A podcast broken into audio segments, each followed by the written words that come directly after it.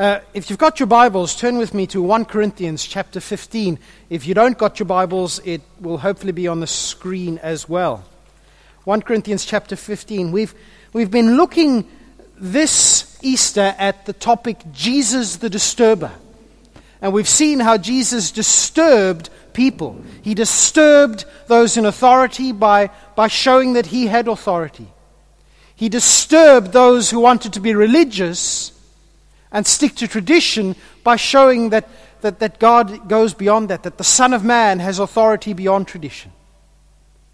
He disturbed Judas, who wanted only to satisfy himself. He disturbed the world until the world put him to death. Very disturbing behavior. We remembered on Friday how he died. And we saw from Numbers chapter 21 how if we look to Christ, we see our punishment. There's the cross, inflicted on him. But today we come and we see the risen Jesus. Easter Sunday. Easter Sunday when everything changes. We date we date our, our dating system. Very roughly, it's, it's off and it's bad and it's not accurate, but roughly we date it to the birth of Jesus. I wonder almost whether we shouldn't date it to the resurrection of Jesus because this day is when everything changes. Let's read what Paul says. Paul's writing to the Corinthians. This, by the way, is probably the earliest writing that we have in the New Testament, written around about the year 55. Um, if Jesus was uh, crucified, it was probably somewhere between the year 33 and 40. We can't be precise because our dating system is bad. Um, this is 10, 15, maybe 20 years at the maximum. 25 at the maximum, after the events of the resurrection. This is the first letter that we have preserved in our Bibles.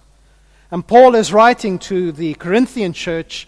Um, if you were here before Easter, we've been doing a series on the Corinthian church. You know that they were a, a lovely church. No, they were. Seriously, they were a lovely church. There was a lot going on. God was doing amazing things. His Spirit was moving in, in fantastic ways, but but it was also a church with some major misunderstandings, some major issues there. But, but Paul writes to them and he says, You are the church of God, and I want to I wanna encourage you and I want to push you forward so that you will be imitators of God. And he comes in, in chapter 15 of, of his first letter to the Corinthians, and he writes to them because somebody has said, What on earth is this resurrection business? And, and really, it's already happened, hasn't it? Let, let's read what Paul says. He says, Let me remind you now, brothers and sisters, of the good news I preached to you before. You welcomed it then. You still stand firm in it. It is this good news that saves you if you continue to believe the message I told you. Unless, of course, you believed something that was never true in the first place.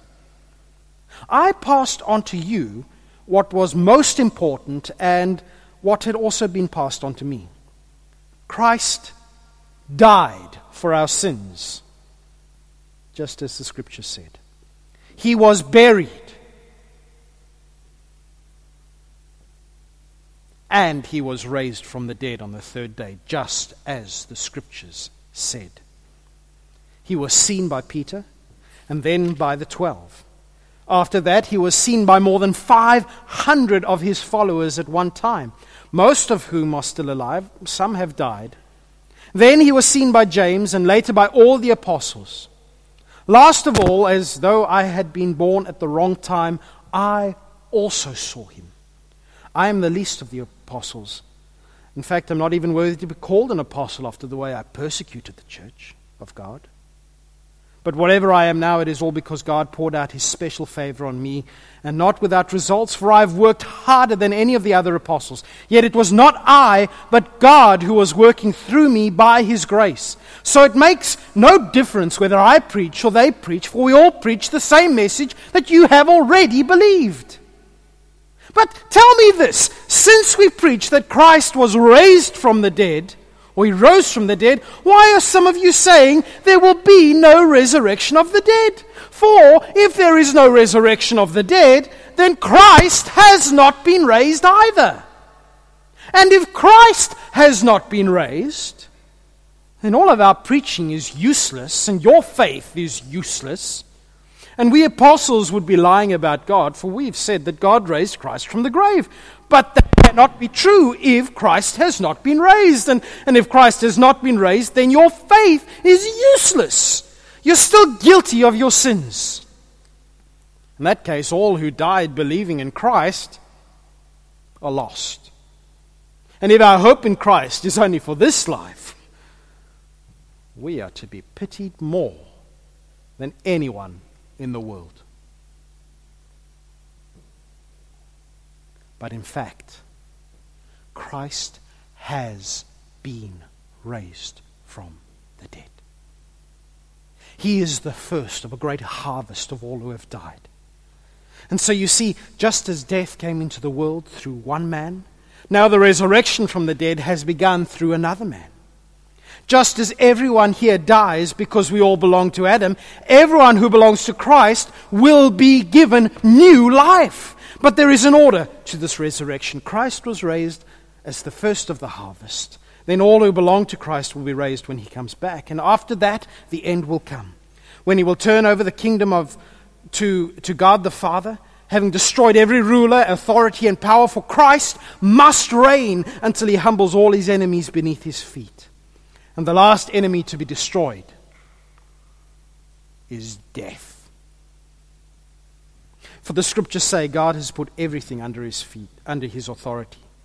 Of course, when it says all things are under his authority, it does not include God himself who gave Christ his authority.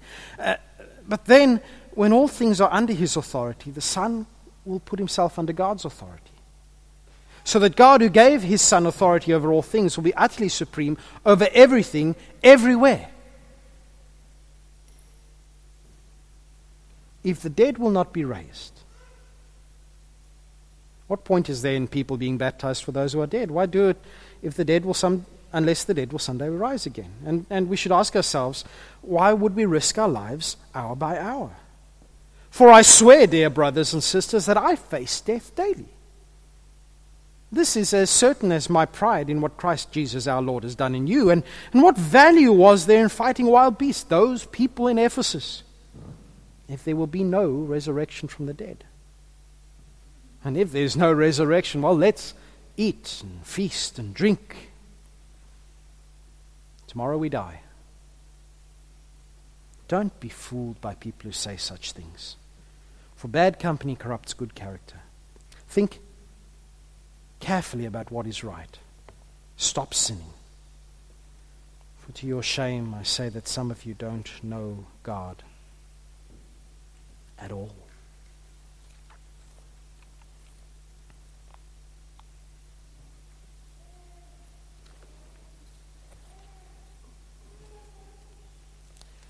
There are in the world today Christians, well, people who call themselves Christians, who do not believe that Jesus rose from the dead. Literally.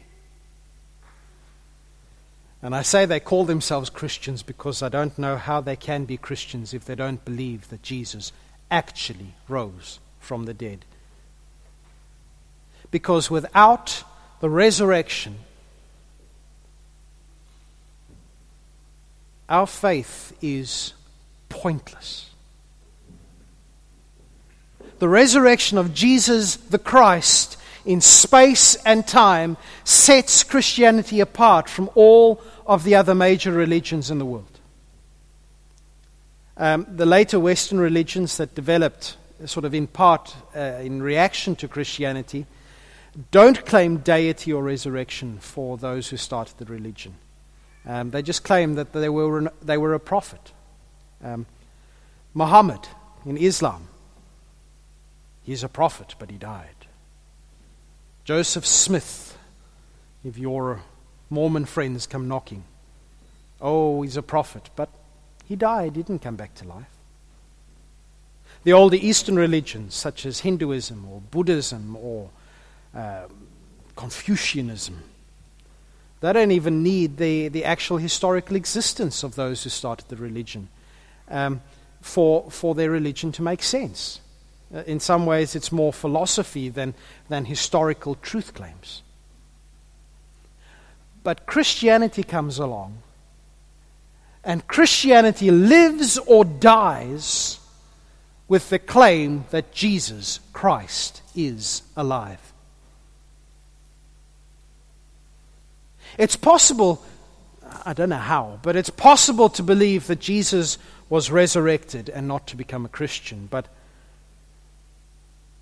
I don't know how you would do that. But, but it is impossible to be a Christian without believing that Jesus Christ rose from the dead. You can call yourself a Christian, but you are not a Christian unless you believe that he rose from the dead. The Corinthians that Paul was writing to, they had heard the gospel as Paul had preached it to them. They had received it, they'd taken their stand on it, they had put down their, their, their feet, they had said, We believe that Jesus is God, that He is the Lord. Paul writes to them, he says, I want you to realize how precious a gospel, how precious a good news this is. Hold fast to it, he says in verse 2. Hold fast to it uh, unless when. Hold fast to it because this is the good news that will save you. He summarizes the good news in three, three stages. He says there Christ died for our sins. He was buried. He was actually dead. And he rose again. And Paul gives um, quite, quite a strong argument in favor of Jesus being resurrected. Um, as I said, this is probably the earliest written testimony that we have in the Bible. And Paul can use that because he says there, i am going to give you a list of names. And these are names not of people that you cannot contact, but these are names of people. They're, they're in the phone book, for goodness sake. Or the ancient equivalent of the phone book, which was probably a horse. They're there. You can contact them. He doesn't give a, a, complete list of the people that saw the risen Jesus. He doesn't mention the woman, for instance, but, but he gives quite a comprehensive list. One of the, the arguments that you might hear that says the resurrection is not real is that it's just hallucination. Mass hallucination. Their minds were all in the whirl because of what had happened, and they wanted to see Jesus, and they all happened to see him all at once. Pretty impressive to have 500 people mass hallucinating the same thing at the same time pretty impressive actually to have a whole variety of people at different stages, at different places, at different times, with different people experiencing the risen Jesus. Mass hallucination does not cut it.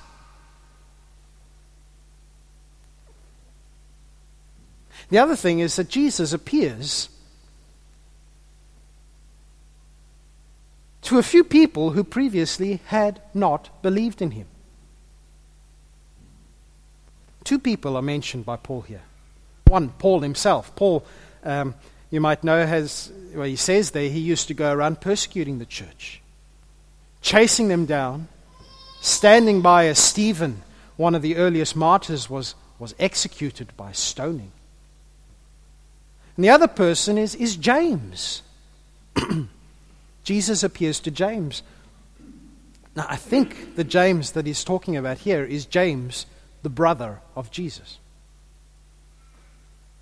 And we read in the Gospels that while Jesus was, well, before he was dead, James and his other brothers and his mum, they didn't believe in him. In fact, one time they went to try and fetch him because they thought he was mad. All this talk and this acting as if he was God.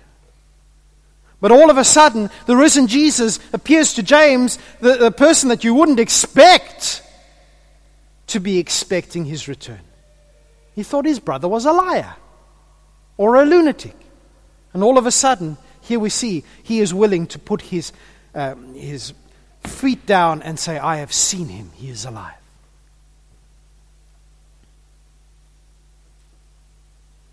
And the resurrection is not just the desperate projections of people who had too much invested in Jesus. Paul saw him abnormally. He, he saw a vision of the risen Christ. The others saw him in flesh, but Paul saw him too. I think what Paul wants to, to say to us here as he writes this letter to the Corinthians is that the resurrection is the rock bottom reality for Christians. It's not a strange idea that Paul dreamed up. Um, he says there, and it's true, you can read all of the other apostles. They all preach the same thing Jesus Christ, dead, buried, resurrected. Oh, there goes my shoelace. This is the gospel. And the only point in being a Christian is if this message continues to be solid ground on which we stand. So, why make such a fuss about it? Okay, yay, Jesus rose from the dead. Let's move on. Can't we do that? Why make such a fuss about this? In fact, some of them we see in verse, uh, I think it's around about verse 12, some of them in Corinth, well, they had a bit of an issue with the resurrection. Uh, I think verse 12, they, they're probably not bothered with the idea that Jesus rose from the dead. Uh, they, they, they're fine. They hold to the gospel that says Jesus was raised from the dead. But, but some of them are going around saying, yes, Jesus rose from the dead, but by the way, there is no resurrection from the dead. Not for him, but for us. Jesus was raised. It's different for us. Maybe they're coming from the Greek idea, and they were living in, in a Greek culture. The Greek idea that when you die, your soul is set free. And we still have that sort of idea today, don't we? In some circles, that, that your body uh, decays, but your soul goes to be with God. Yes, your person is held by God, but, but for Paul, the resurrection is not this body and soul weird dividing thing for Paul and for the rest of the Bible. God made us humans. Not body and soul and spirit, but humans. You chop off your body, you're not a human. You chop off your soul, you're not a human. You chop off the spirit, you're not, you, you, it's human. The three together is who we are, and, and we are not human without that. God made us this way. And Paul says, Why on earth, why on earth can you go around saying that there is no resurrection for us? Today, probably more people. Have you heard of YOLO? Okay, everyone say after me YOLO. YOLO. It sounds Hebrew or something, but it's not. It's internet geek speak. you only live once. Can I give them my new one? I came up with a new one in the car the other day. I think it's cool. Taryn thinks it's not. Yolt! Unless you're alive when Jesus comes back, in which case you're YOLO. If you die first, it's a case of yolt. You only live twice.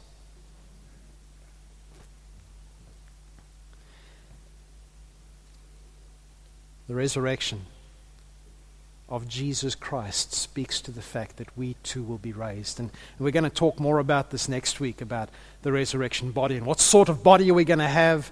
Um, I'm going to be all suave and sophisticated with a thick head of hair, maybe. I will get a wig in heaven. Uh, we're going to talk about that whole thing and, and do we have wings and do we have harps? And uh, quick answer no. Um, but come for the rest next week. But Paul's point here, he says to us if Jesus didn't rise from the dead, then Christianity is a hoax, a horrible hoax. Because it is only the resurrection that makes the crucifixion more than a, horrible end for a failed Messiah.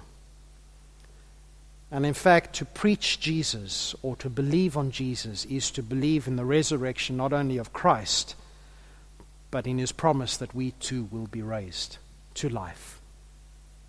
Bodily resurrection. Why make a fuss about the resurrection? Well, because if there isn't a resurrection of humans, then Jesus is still dead.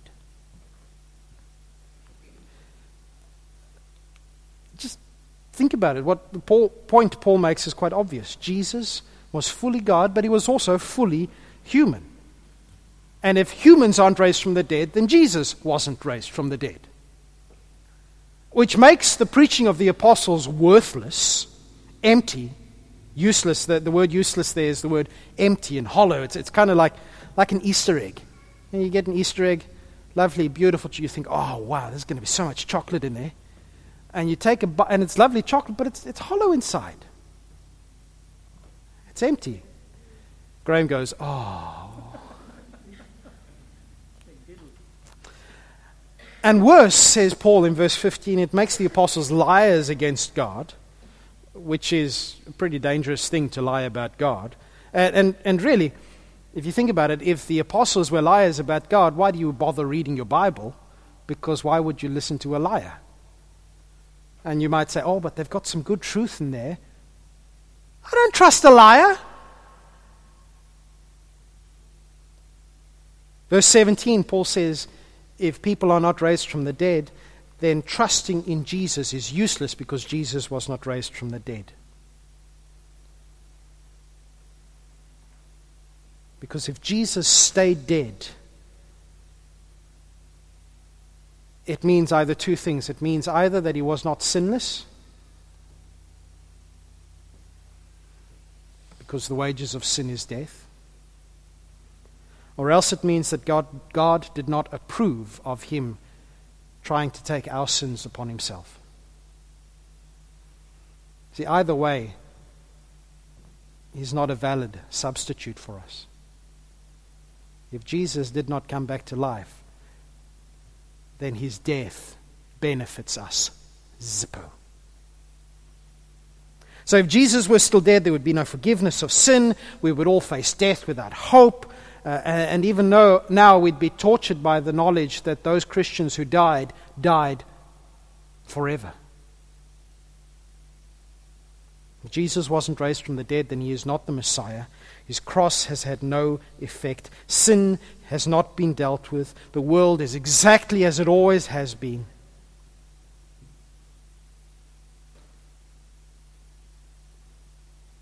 But I've said this so many times. One of the most important words in the Bible is the word but. There's a big one at verse 20, huge one at verse 20. But if Jesus has been raised, that proves that he really is the Savior from God. And if death has been defeated, then the sting of sin has been undone.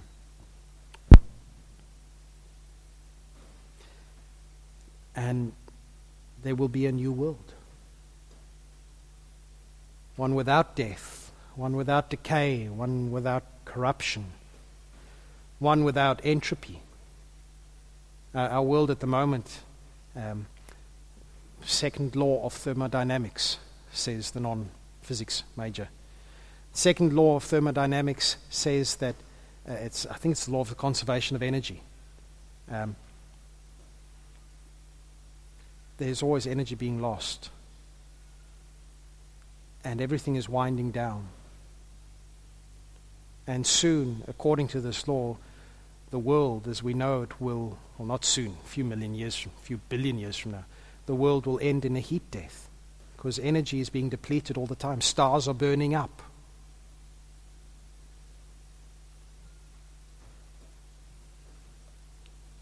And into this dying universe, Jesus is raised from the dead. And he promises a new world where the universe itself will be remade.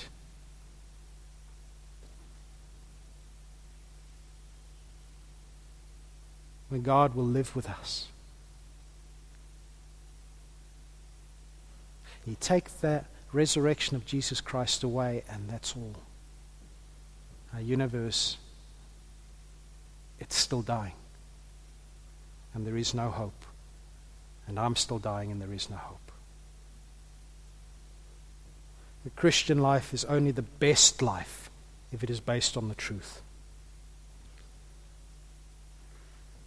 Otherwise, we are sergeant major idiots.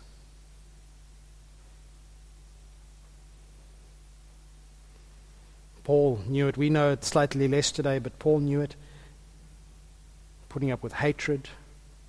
He was reviled. He was persecuted. He was struggling to survive at times. If Jesus wasn't raised from the dead, what an idiot.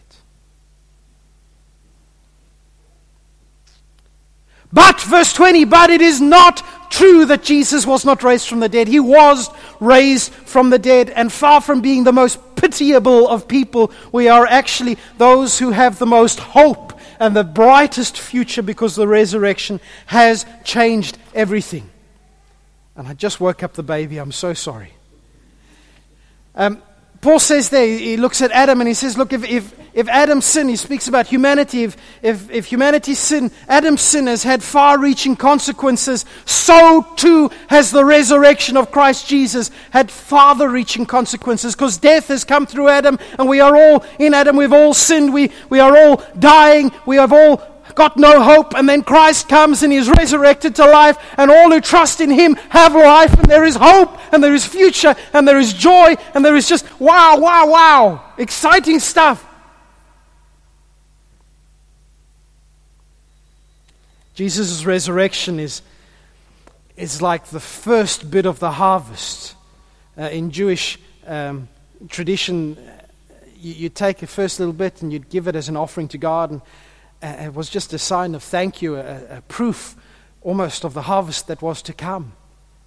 And here, Jesus, we're told, Jesus is like that. His resurrection is that first little bit of the resurrection of all of us. See, when we talk about Easter res- Resurrection Sunday, we're not just finishing with the resurrection of Jesus. Because what happened on Easter Sunday, as Jesus Christ was raised, is just the first of the harvest.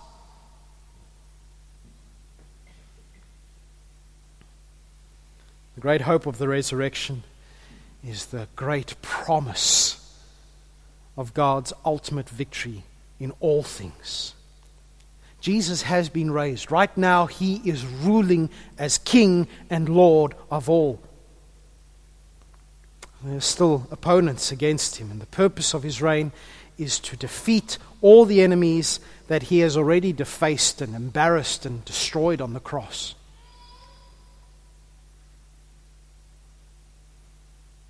One day, they will be utterly defeated. On the day when Jesus comes and they shall amass against him, and with a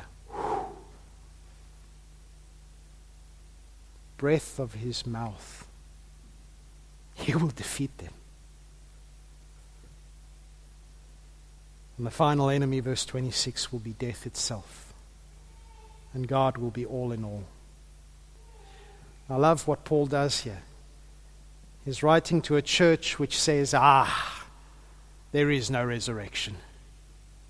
And Paul says, No, you've got it completely wrong. There will be no death. There will be no death. you know, if Jesus wasn't raised from the dead, and if the resurrection is not true, and if we will not be raised from the dead, why have you just spent an hour listening to me? If, if there is no resurrection, no hope of Jesus' return and taking us to be with Him and, and heaven coming to earth, then let's go party. I've got Easter eggs at home. I'll give you some. Or we can, we can still party because we can party now because we've got a future. Paul says there, let's, if it's not true, we'll, we'll eat and drink ourselves silly because we're going to die tomorrow anyway.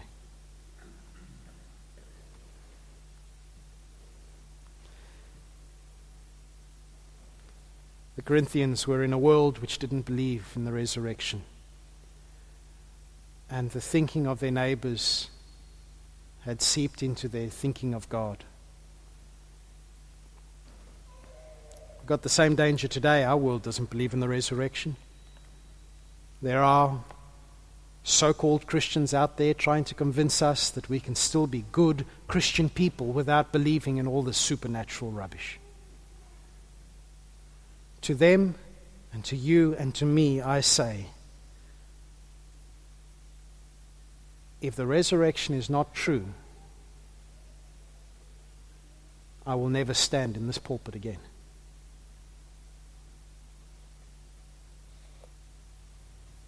And there is more to life than now. And so I'm going to live my life now, knowing that Jesus is coming back. You see, today we remember the start of the resurrection.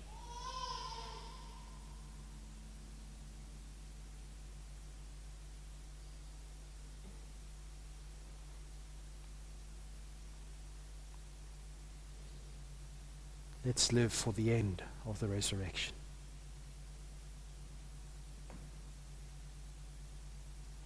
And you know what? When he comes back,